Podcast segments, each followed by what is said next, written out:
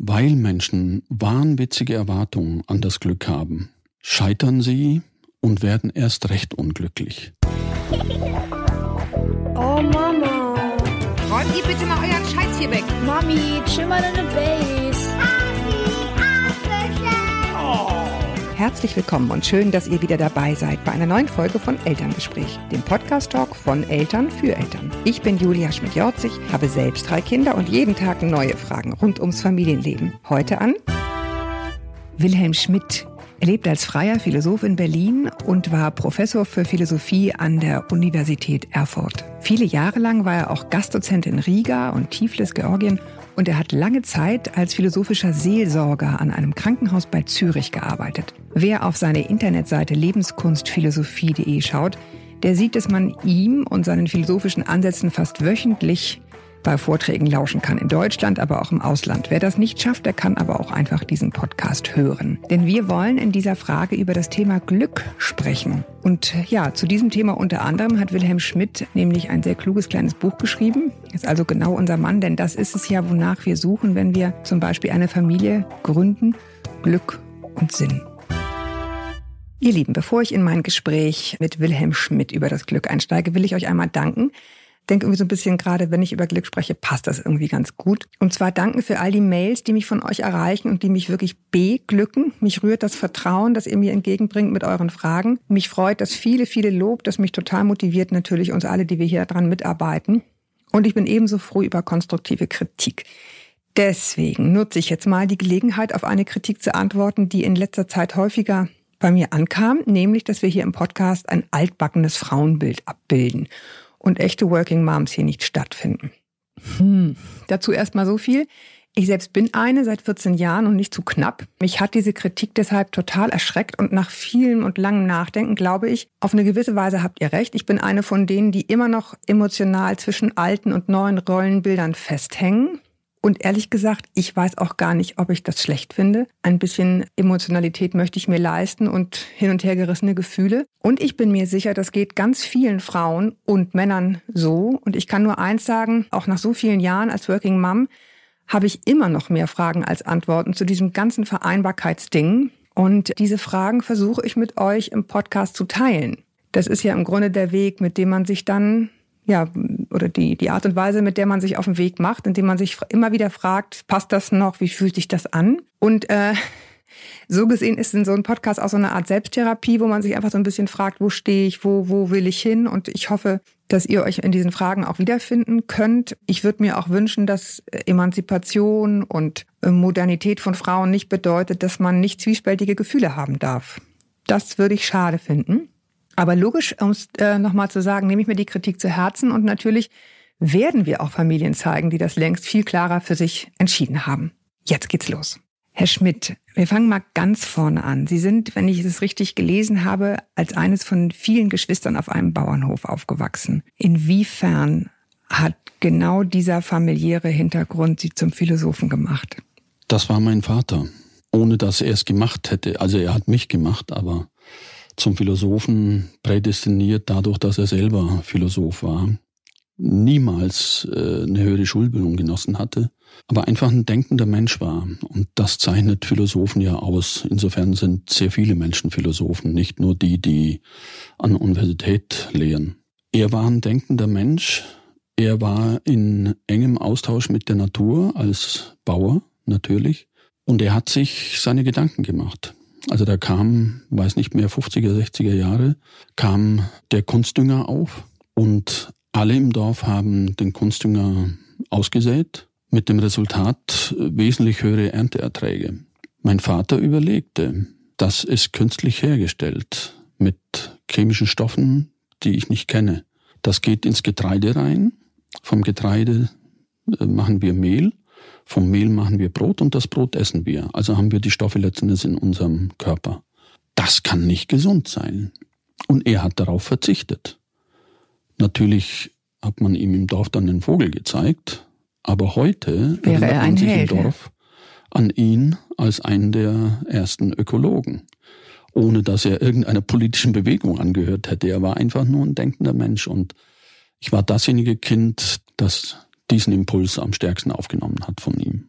War das auch ein Austausch bei Ihnen zu Hause innerhalb der Familie? Hat er das mit Ihnen geteilt als Kindern? Das war ja in der Zeit nicht unbedingt Mode, ne? seine Gedanken mit den Kindern zu teilen. Das ist ja, glaube ich, heute viel mehr. Oder ist das eine Fehleinschätzung? Ich war gerne mit ihm abends, oft spät abends noch draußen auf der Weide, um das äh, Gras für den nächsten Morgen einzuholen. Da stand ich oft mit ihm und er hat mir erzählt, er war im Zweiten Weltkrieg. Ich habe nie die jungen Leute verstanden, die sagten, ihre Väter haben nichts erzählt. Mein Vater hat alles erzählt. Insofern war das ein sehr lebendiges Geschehen für mich. Er hat mir die Sterne gezeigt und er hat eben auch solche Überlegungen angestellt, wie die mit dem Kunstdünger. Und ich war einfach empfänglich dafür. Sie haben in Ihrem kleinen Buch Glück unter anderem zitiert Jeremy Bentham, der äh, in der Zeit der Französischen Revolution eine Formulierung zum Thema Glück hatte, die äh, verkürzt so war, Glück ist die Maximierung von Lust und die Eliminierung von Leid. Das ist ja so ein bisschen das, wonach wir heute noch leben, würde ich sagen. Wie stehen Sie zu so einer Auffassung von Glück? Ja, das war die Begründung, John Locke und Jeremy Bentham, die Begründung des modernen Glücksbegriffs. Menschen sind heute oft überzeugt, sie wüssten, was Glück ist, eben genau das. Und äh, wenige denken daran, dass das natürlich eine menschliche Festlegung ist, die auch anders getroffen werden könnte. Also das ist verbindlich geworden für sehr viele moderne Menschen. Ich schlage einfach vor, jeder, jede und jeder kann mit sich selber Erfahrungen machen. Also testen wir doch mal diese Auffassung, Glück ist Maximierung von Lust. Sagen wir mal, meine Lust ist es, viel Sex zu haben. Dann maximiere ich das. Morgens, mittags, abends, mitternachts, nächsten Morgen gleich wieder. Wie lange kriege ich das hin? mal abgesehen davon, dass, da noch, dass da noch jemand anderer dazu gehört. Mhm. Also es könnte sehr schnell sein, dass wir auf dem Zahnfleisch daherkommen. Und testen wir doch mal die andere Auffassung. Glück ist die Eliminierung von Leid.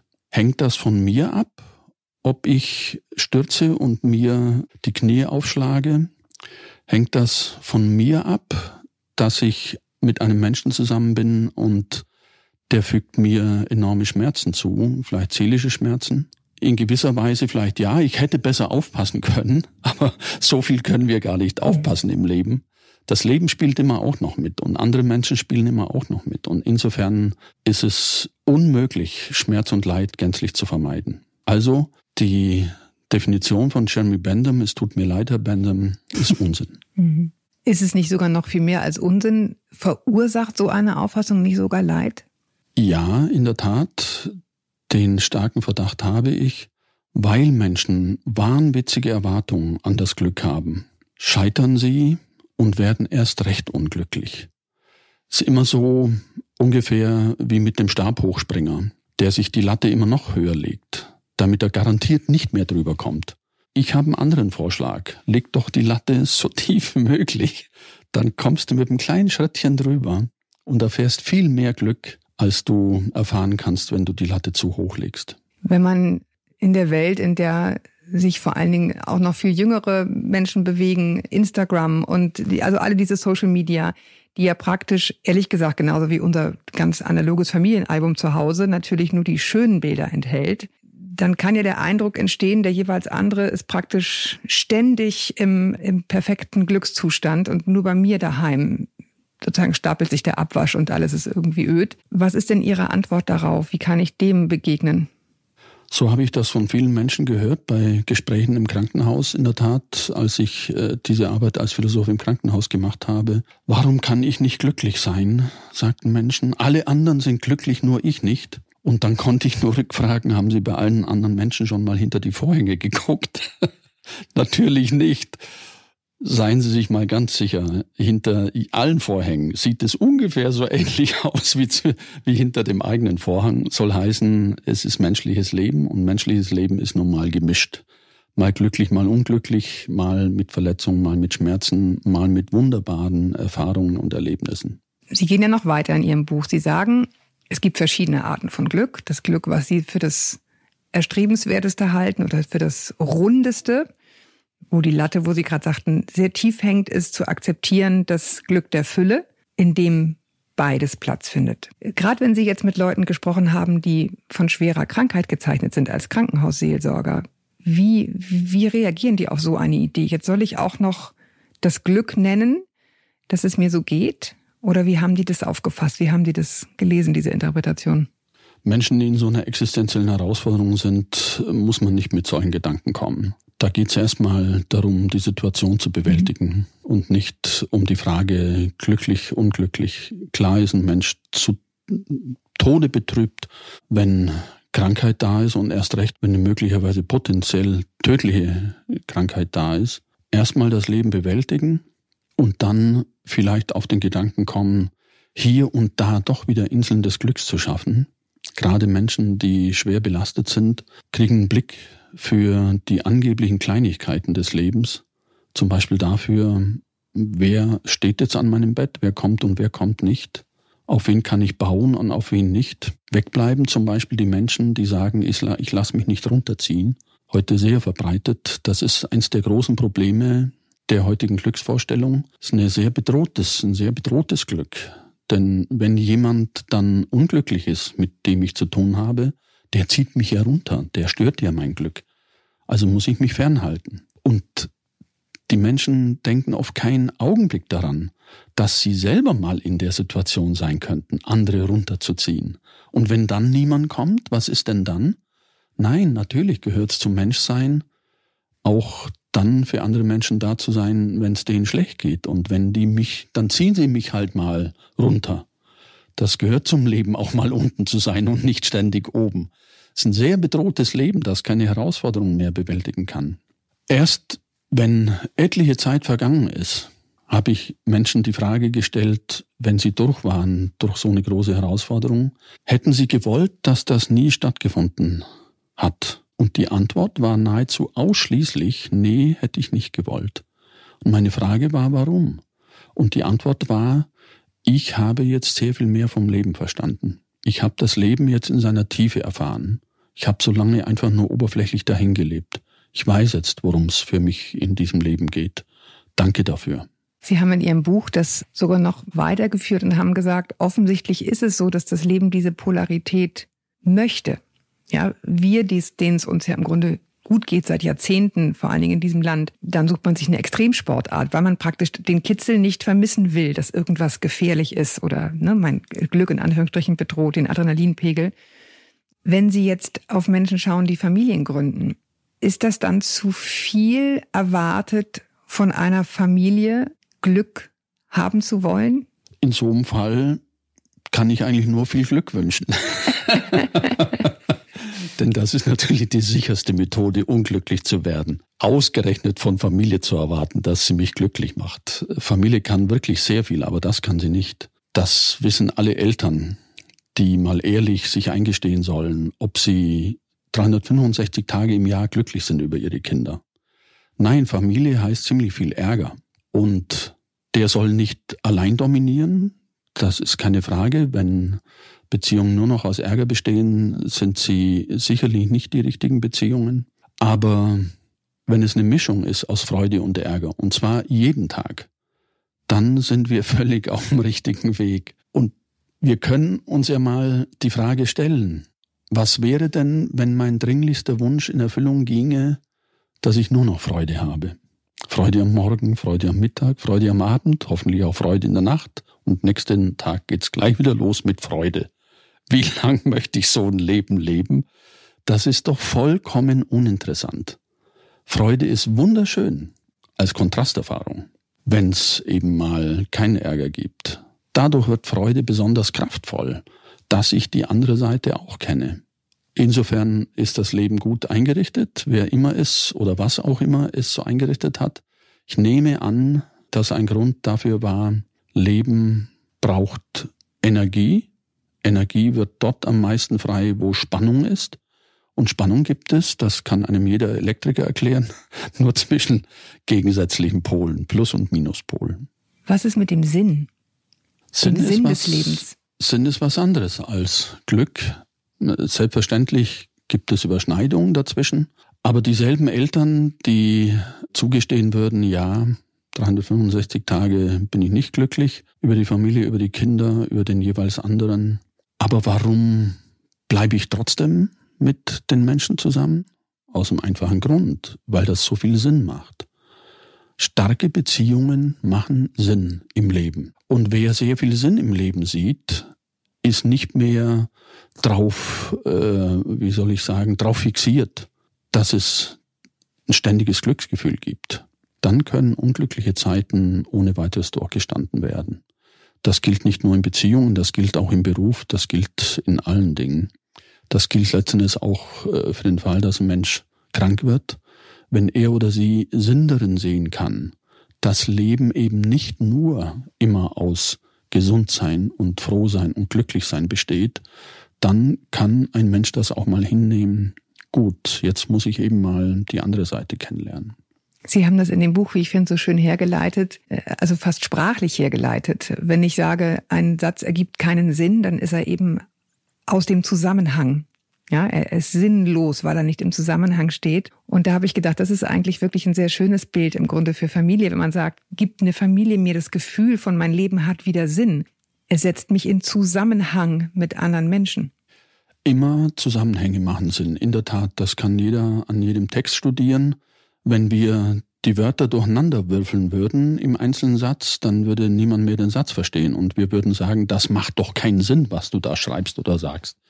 Aber wenn die in einer ganz bestimmten Reihenfolge sind, so wie wir nun mal glauben, dass Sätze aufgebaut sein sollten, dann machen die Sätze Sinn. Und ebenso ist es in, in Beziehungen.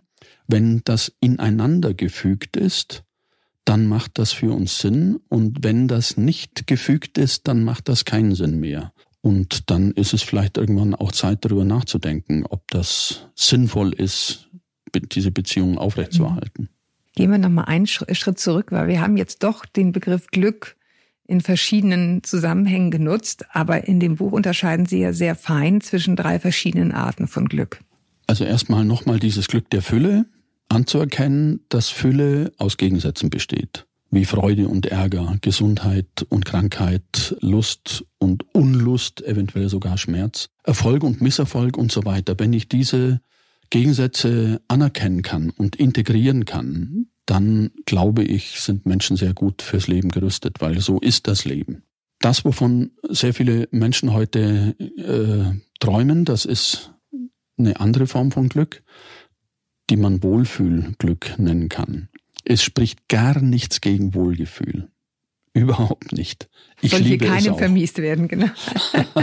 auch Wohlgefühl in der Familie, Wohlgefühl mit dem anderen, Wohlgefühl beim Hobby, äh, Wohlgefühl bei der Arbeit und so weiter und so fort. Das einzige Problem dieses Glücks ist die Erwartung, dass das ständig so ist. Und die ist allerdings sehr verbreitet. Und deswegen funktioniert dieses Glück ist nicht. Wenn wir akzeptieren können, dass wir Zeiten des Wohlgefühls haben können, aber dann auch wieder nicht, weil dieses Glück einfach mal Pause machen muss. Vielleicht heutzutage kann man erklären, Neurobiologen haben sich sehr stark mit Glücksgefühlen beschäftigt und sind dahinter gekommen, dass Hormone damit verbunden sind, Hormonausschüttungen, Oxytocin zwischen Partnern zum Beispiel, auch zwischen mhm. Eltern und Kindern, das sogenannte Bindungshormon, sich wohlzufühlen in der Bindung oder Serotonin, Dopamin, Noradrenalin, die uns beflügeln, die uns euphorisch machen. Das sind chemische Stoffe, in dem Fall natürliche Stoffe, die in uns wirksam sind. Und für diese Stoffe gilt wie für alle Stoffe. Wenn man sie gebraucht, dann sind sie irgendwann ausgebraucht. Da ist nichts mehr da. Da ist jetzt kein Oxytocin mehr, da ist kein Serotonin mehr muss man nicht erschrecken darüber, die regenerieren sich schon wieder. Allerdings brauchen sie dafür eine Pause. Also das Wohlfühlglück muss pausieren. Und das sind dann die grauen Zeiten, die tristen Zeiten, der Alltag, die Gewohnheiten, die Unlust und so weiter. Zu verstehen, dass das eben die Regenerationszeiten für das Wohlfühlglück sind und dass das am besten hingenommen wird, ohne noch lange drüber nachzudenken. Das wäre die beste Möglichkeit, damit umzugehen. Und das Dritte? Und das Dritte ist eigentlich das entscheidende Glück und von dem ist heute so gut wie überhaupt nicht mehr die Rede. Aus guten Gründen, weil moderne Menschen sind davon überzeugt, dass man das Leben planen kann und dann kann man das planmäßig abspulen. Schweigen wir darüber, dass das in keinem einzigen Fall eins zu eins aufgeht, sondern die Beobachtung ist einfach die, dass im Leben uns sehr vieles zufällt, was wir nicht geplant und nicht gemacht haben, sondern das kommt einfach. Zufälligerweise begegne ich einem Menschen auf der Straße. Zufälligerweise sagt mir jemand, du, da gäbe es diese Stelle, interessierst du nicht, äh, dich nicht dafür? Das ganze Leben besteht aus solchen Zufällen. Jede und jeder kann sich für einen Moment hinsetzen und überlegen, wie bin ich eigentlich zu diesem Menschen gekommen, mit dem ich so gerne zusammenlebe, hoffentlich gerne zusammenlebe. Habe ich das geplant? Ja, das machen Menschen heutzutage, gehen auf äh, eine. Wollte ich gerade sagen, dann geben sie die richtigen Filter ein, dann klappt das schon. Genau. Und ist da der Zufall ausgeschaltet? Sagen wir mal auf so einer bestimmten Seite, um jemanden kennenzulernen. Ich gebe meine Daten ein, andere geben ihre Daten ein und ich kriege 20 Nennungen. Und jetzt gehe ich die alle durch. Also ich lerne die Menschen real kennen. Und tatsächlich einer ist dabei oder eine, die oder der die richtige ist. Aber wer sagt mir denn, dass da nicht noch ein 21. gewesen wäre, der zufälligerweise aber gerade im Urlaub war und keine Zeit hatte, sich um seinen Webaccount zu kümmern? Also der Zufall spielt sehr wohl eine Rolle. Und nicht wir haben das gemacht, dass wir uns in die Augen blicken und die richtigen Menschen füreinander sind, sondern zufälligerweise passt da was zusammen. Und dann legen wir uns natürlich irgendwann, hoffe ich jedenfalls, äh, gemütlich ins Bett. Und dann entsteht dabei tatsächlich etwas. Und das war geplant. Geplant war vielleicht das ins Bett gehen. Aber das mhm. Resultat konnten wir nicht planen. Was da rauskommt, wenn dieser bestimmte Samenfaden von Millionen, die darum mhm. schwimmen, auf genau diese Eizelle trifft, das bisher jedenfalls ist das nicht ein Resultat von Planung. Und wenn in einigen Jahren das eine Frage von Planung wird, dann wünsche ich wiederum ja. den Menschen alles Gute damit. Ja. Denn dann stellt sich irgendwann raus, verdammt, das war eine Fehlplanung. Sie sagen aber doch im Buch, ja, es gibt dieses Zufallsglück, aber es ist schon, es macht schon einen Unterschied, erstens setze ich mich ihm aus und zweitens bin ich dafür präpariert. Genau, ich kann die freie Entscheidung treffen, dass ich mich auf dem Sofa niederlasse, die Hände verschränke, Fernseh schaue und darauf hoffe, dass es an der Tür klingelt und der richtige Mensch vor der Tür steht. Das ist sehr wahrscheinlich nicht die richtige Methode, um dem Zufall Tür und Tor zu öffnen. Die richtige Methode ist äh, in diesem Fall wenigstens das Fenster ins World Wide Web zu öffnen oder eben rauszugehen und Menschen kennenzulernen. Und das ist dann, ich kann diesen Zufall zwar nicht machen, der dann eintritt, aber ich kann ihm den Boden bereiten, kann die Bedingungen dafür schaffen, dass ein Zufall entstehen kann. Sich zurückzuziehen von aller Welt und vom Leben, ja, das ist im Prinzip möglich, aber ich bin nicht sicher, ob das ein Mensch dann noch für Leben halten wird. Sie sind also jetzt vor allen Dingen, was das Wohlfühlglück betrifft, also die guten Momente, nenne ich es mal, sagen Sie auch, man darf halt auch nicht dem Irrglauben verfallen, es sei herstellbar. Im Sinne, dass ich es einmal immer wiederholen kann, dass ich es immer gleich nochmal haben kann. Was genau meinen Sie damit? Die guten Momente sind herstellbar. Wenn ich weiß, was ich gerne esse, ist es nicht schwer, das zu fabrizieren. Wenn ich weiß, ich fühle mich außerordentlich wohl beim Gespräch mit meinem engsten Freund, dann kostet das einen Telefonanruf. Wenn ich weiß, es ist wunderbar, sich eine Stunde zurückzuziehen und ein Buch zu lesen. Alles ganz leicht machbar. Nur eins ist nicht machbar. Das Einzige ist nicht machbar, nämlich das auf Dauer zu stellen. Ich kann nicht 24 Stunden ein Buch lesen. Ich kann zwar theoretisch jeden Tag mein Lieblingsgericht essen. Aber nur um den Preis, dass es mir nach dem dritten Tag zum Hals rauskommt. Buchstäblich. Ja, und es wird auch nicht hundertprozentig gleich sein, ne? Alle Erfahrung spricht dafür und ich plädiere sehr dafür, nicht unbedingt der Theorie eines Philosophen zu folgen, sondern den eigenen Erfahrungen, angeregt vielleicht von diesen Überlegungen. Beobachte dich einfach mal, mach das mal mit dem Lieblingsgericht. Schon beim zweiten Mal hat das nicht mehr die, den Reiz. Beim dritten Mal überhaupt nicht mehr. Und beim vierten Mal, wie gesagt, kommst dir zum Hals raus. Und entsprechend gilt das für alle anderen Wohlgefühle. Umgekehrt, wann ist das Wohlgefühl am stärksten? Wenn ich einen bestimmten Genuss lange nicht mehr hatte.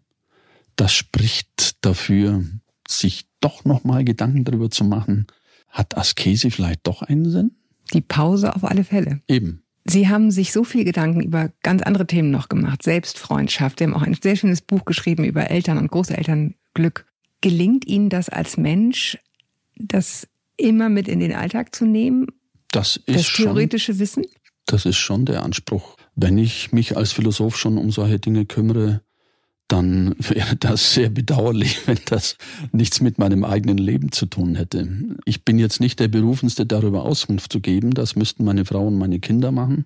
Aber ich bin relativ sicher, dass die bestätigen würden, er bemüht sich redlich. Sie haben, ich habe es äh, angesprochen, auch ein Buch geschrieben über die Selbstfreundschaft gleich am Anfang schreiben Sie, Sie hätten das dringende Gefühl gehabt, dieses Buch müsste sein, weil irgendwas schiefgelaufen sei in diesem Gefühl, man solle mit sich selbst befreundet sein. Es sei irgendwo falsch abgebogen. Ich sage jetzt mal gleich vorneweg, weswegen ich das jetzt auch noch anreiße, weil mein Gefühl ist, dass auch viele Beziehungen heute daran zerbrechen, an dieser Fokussierung auf sich selbst. Sie ja, sahen sich eben genötigt oder, oder zumindest veranlasst, nochmal ein Buch dazu zu schreiben, darüber, was eben der Unterschied ist zwischen Selbstliebe und Selbstfreundschaft. Und wenn wir jetzt Menschen haben, die zuhören, die in, in Partnerschaften leben, dann finde ich das auch nochmal einen interessanten Aspekt, was, was Sie dazu denken. Ich glaube nicht, dass es sehr umstritten ist, auch äh, bei Paartherapeuten, was eine gute Grundlage für gute Beziehungen ist, nämlich, dass die Partner auch was mit sich selber können und es insofern keine Zwangsbeziehung ist, nach dem Motto, ich muss mich an den anderen dranhängen, weil mir selber komme ich nicht klar. Ja. Eine der wichtigsten Grundlagen für Beziehungen ist das. Beide können miteinander, beide können aber auch separat sich zurückziehen und äh, sich wieder um sich selber kümmern. Sie sind nicht deswegen zusammen, weil sie ein schweres Manko haben, irgendwas nicht hinzubekommen im Leben und dafür den anderen brauchen, sondern sie sind zusammen aus wirklich vollkommen freien Stücken. Jeder kann für sich, aber umso schöner ist es zusammen und die unterschiedlichen Fähigkeiten zusammenzuwürfeln. Die Frage ist, wie geschieht diese Befassung mit sich selber? Und das Modell, das sich in den letzten 10, 20 Jahren dafür entwickelt hat, nachdem anerkannt worden ist, ja, es braucht eine Selbstbeziehung, das Modell war und ist die Selbstliebe. Ich war da am Anfang nicht skeptisch, weil ich mir dachte, na gut, dann heißt es halt Selbstliebe. Aber die Menschen, denen ich begegne, zeigen, dass diese Selbstliebe Beziehung eher schwierig bis unmöglich macht. Und das hat mich nicht ruhen lassen. Warum ist das so bei der Selbstliebe? Weil eben wie bei der Liebe zu einem anderen Menschen jemand im Mittelpunkt steht. Und das ist in diesem Fall das Selbst. Und so wie es in der Liebe, äh, wie die Liebe dazu tendiert, sich um den anderen Menschen zu drehen, so tendiert die Selbstliebe darum, darauf hin, sich um sich selbst zu drehen. Je mehr ein Mensch aber sich um sich selbst dreht, desto weniger ist er fähig, auf andere mhm. zuzugehen und auch für andere da zu sein. Deswegen mein Vorschlag, ändern wir dieses Modell statt Selbstliebe, Selbstfreundschaft. Das ist, hoffe ich, mehr als der Austausch von Begriffen. Liebe zu anderen Menschen ist auch nicht dasselbe wie Freundschaft zu anderen Menschen. Und so ist es auch in der Beziehung zu sich selbst. Mit sich selber befreundet zu sein heißt, nicht ständig sich um sich selber zu drehen. So wie wir uns auch um Freunde nicht ständig drehen. Sondern zu Freunden gehen wir ab und zu, sind mit, mit ihnen zusammen und dann lassen wir sie auch mal wieder in Ruhe. Mhm. und so können wir das mit uns mhm. selber auch handhaben. Und Freunden gegenüber sind wir ziemlich nachsichtig. Und das dürfen wir im Umgang mit uns selber auch sein. Während bei der Liebe doch häufig das Idealbild eine große Rolle spielt und so auch in der Liebe zu sich selbst. Selbstliebende Menschen haben oft ein Idealbild, das sie erfüllen, erfüllen sollten, können, ja. mhm. um dann böse darüber zu sein, wenn sie das nicht erreichen und dafür auch noch andere Menschen anzuklagen. Also lieber Selbstfreundschaft und der wichtigste Unterschied ist, der Selbstfreund dreht sich nicht um sich selber, sondern er betrachtet die bessere Beziehung zu sich nur als Sprungbrett dafür, dass er oder sie sich wieder besser mit anderen befassen kann. Ich will nur die Kraft dafür gewinnen, für andere da sein zu können. Letzten Endes will ich für andere da sein. Aber das Dasein für andere braucht sehr viel Energie und die Energie kann ich mir selber beschaffen, indem ich meine inneren Auseinandersetzungen kläre, mit mir selber wieder gut klarkomme, weiß, ich kann mich in mich zurückziehen, ich habe in mir einen verlässlichen Freund, dem ich alles sagen kann, auf den ich vertrauen kann, der mir immer hilft und zur Seite steht. Und mit dieser Gewissheit im Hintergrund kann ich viel besser mich mit anderen Menschen befassen. Also gerade für also Väter und Mütter ist das ja genau der große Spagat. Man neigt dazu über viele Jahre, gerade wenn die Kinder klein sind, unglaublich viel zu geben, bis nichts mehr geht und darüber dann eben auch diese Beziehung zu sich selbst gewissermaßen so den Kontakt zu sich selbst zu verlieren. Also insofern ja. Wir haben äh, vorhin schon mal den Sinn angesprochen und den Zusammenhang, in den ich mich setze mit anderen Menschen. Aber es gibt ja auch noch den anderen Zusammenhang, nämlich den mit der Natur, mit dem Sie groß geworden sind. Wie beurteilen Sie das Verhältnis der Menschen um Sie herum in Hinblick auf dieses Thema? Gibt es da auch eine, eine Fehlentwicklung? Ich meine, dass es eine Fehlentwicklung, eine ökologische gibt, da müssen wir, glaube ich, jetzt nicht bei Adam und Eva anfangen. Das ist, glaube ich, allen klar. Aber wie wäre Ihr, Ihre Empfehlung? Wie setzen wir uns wieder in Beziehung zur Natur, sodass es beiden Seiten gut tut?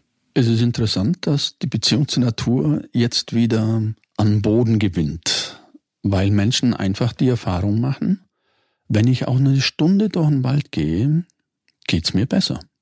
Ich komme zurück und bin erfüllt von Sinn. Wer hat das gemacht? Könnte man ja mal fragen. Das hat einfach die Natur gemacht, aus dem einfachen Grund, in der Natur hängt alles mit allem auf das Feinste zusammen. Das ist ein Zusammenspiel, das sich in vielen, vielen Jahren herauskristallisiert hat. Und das spüren wir, wenn wir durch den Wald oder auch über die Wiesen gehen und äh, Vögel beobachten, die Tierstimmen hören, den Blumen zugucken und so weiter. Wir spüren, dass hier alles zusammenhängt und vermutlich über unsere Spiegelneuronen spiegeln wir das in uns ein. Also wir nehmen diese äußeren Zusammenhänge und die werden zu inneren. Und wir wissen aus Erfahrung, davon kannst du locker ein paar Tage davon zehren. Länger nicht unbedingt, dann müssen wir es erneuern. Und nun finden unterschiedliche Menschen auf unterschiedliche Weise neue Zugänge zur Natur. Die einstellen sich Bienenkästen aufs Dach. Ein großer Trend. Wo kriege ich Bienenvölker her? Mhm. Ja, und die anderen entdecken das Waldbaden, wie der aktuelle Begriff dafür heißt. Also im Wald in dieser Atmosphäre zu baden, von der wir heute wissen. Wir gewinnen glücklicherweise nun Wissen darüber, dass es früher nicht gab wissen darüber, dass da tatsächlich Stoffe in der Luft sind, die die Bäume miteinander austauschen und die wir einatmen. Auch hier sind Stoffe im Spiel. Und wieder andere, zu denen ich ganz sicher auch gehöre, interessieren sich grundsätzlich für Ökologie und die ökologischen Zusammenhänge und dafür, dass wir in unserem Leben und in unseren Wirtschaften auf diese ökologischen Zusammenhänge Rücksicht nehmen. Und wenn es nicht um der Natur willen ist, dann um unser Selbst willen, denn wir sind unweigerlich eingebettet in Natur. Da können wir uns noch so sehr einbilden als moderne Menschen. Mit unserer Technik haben wir mit Natur nichts mehr zu tun. Da lacht die Natur nur darüber. Wir sind kleine Geister im Vergleich mit der großen Natur. Sie haben, als wir darüber sprachen, was ist das Glück der Fülle und dass es Polarität braucht, das Gute wie das Schlechte, auch einen sehr, sehr schönen Zusammenhang mit der Natur hergestellt. Sie haben in dem Buch gesagt, äh, wenn ich es richtig verstanden habe, man sieht auch daran, dass es die Polarität braucht, dass offensichtlich Bewegung im Leben immer nur durch einen gewissen Leidensdruck entsteht. Und das ist mein Eindruck, ist ja genau das, was im Moment gerade geschieht. Ne? Die Menschen haben das ewig weggeschoben. Dieses Gefühl von, ja, die Klimakatastrophe, das ist halt irgend, ob da jetzt irgendwann die Pole abschmelzen, Herrgott, jetzt ist es aber leider heute. Und auf einmal geht was, hat man das Gefühl, oder? Für Philosophen ist das äh, ein schlimmes, eine schlimme, eine schlimme Erkenntnis und sehr, sehr schmerzlich, weil Philosophen glauben, wenn es eine theoretische Einsicht gibt, dann gibt es auch mhm. die praktische Umsetzung dazu. Aber das ist nun mal nicht der Fall, aus, aus Gründen, über die eigentlich zu sprechen wäre. Wir wissen, wir im Sinne von wir Menschen, mindestens wir moderne Menschen, wissen locker seit 20, 30 Jahren, was sich entwickelt. Mehr, ja. Ich habe mich Mitte der 90er Jahre verschärft mit dieser Fragestellung beschäftigt und 1998 zum ersten Mal darüber auch umfangreich geschrieben. Und es lag offen zutage, was geschieht. Damals waren das Indizien, die hochgerechnet worden sind. Heute, Jahrzehnte später, sind es nicht mehr Indizien, sondern sind Erfahrungswerte. Tatsächlich ist es so gekommen, wie die Indizien ausgesagt haben. Und ich leide etwas darunter, dass wir immer noch in einer Zeit leben, in der diese Erfahrungswerte bestritten werden und in der Politiker in der Lage sind, sehenden Auges nichts zu machen. Das empört mich. Und ich bin heilfroh, dass ganz junge Menschen mehr Verstand haben und auch bereit sind, jetzt die Konsequenzen rauszuziehen. Nicht nur Freitagnachmittag auf die Straße zu gehen, sondern auch ihre Eltern zu Hause zu löchern. Was machen wir in dieser Hinsicht? Müssen wir dieses Fleisch essen? Müssen wir diese Reise mit dem Auto machen und so weiter und so fort? Ja, wann, wenn nicht jetzt? Also Familie als Brutstätte guter Ideen, bitteschön. Wir werden dazu übrigens auch eine Folge machen, möchte ich jetzt auch an dieser Stelle gleich sagen, weil das natürlich alle denkenden Menschen umtreibt und wir werden uns genau mit der Frage beschäftigen, was können wir denn eigentlich tun? Jetzt retten wir die Welt, wenn alle anderen schlafen. Ich danke Ihnen sehr, dass Sie sich die Zeit genommen haben, uns ein bisschen teilhaben zu lassen an Ihren Gedanken. Ganz ja, vielen Dank. sehr gerne. Dankeschön. Und ich danke euch, dass ihr euch die Zeit genommen habt, dieser kleinen Philosophie des Glücks und der großen Zusammenhänge zu folgen. Ich würde mich freuen, wenn ihr mir weiterhin fleißig schreibt an podcast.eltern.de. Abonniert uns, dann verpasst ihr keine Folge. Und bis wir uns wieder hören, haltet den Kopf über Wasser. Ahoi aus Hamburg.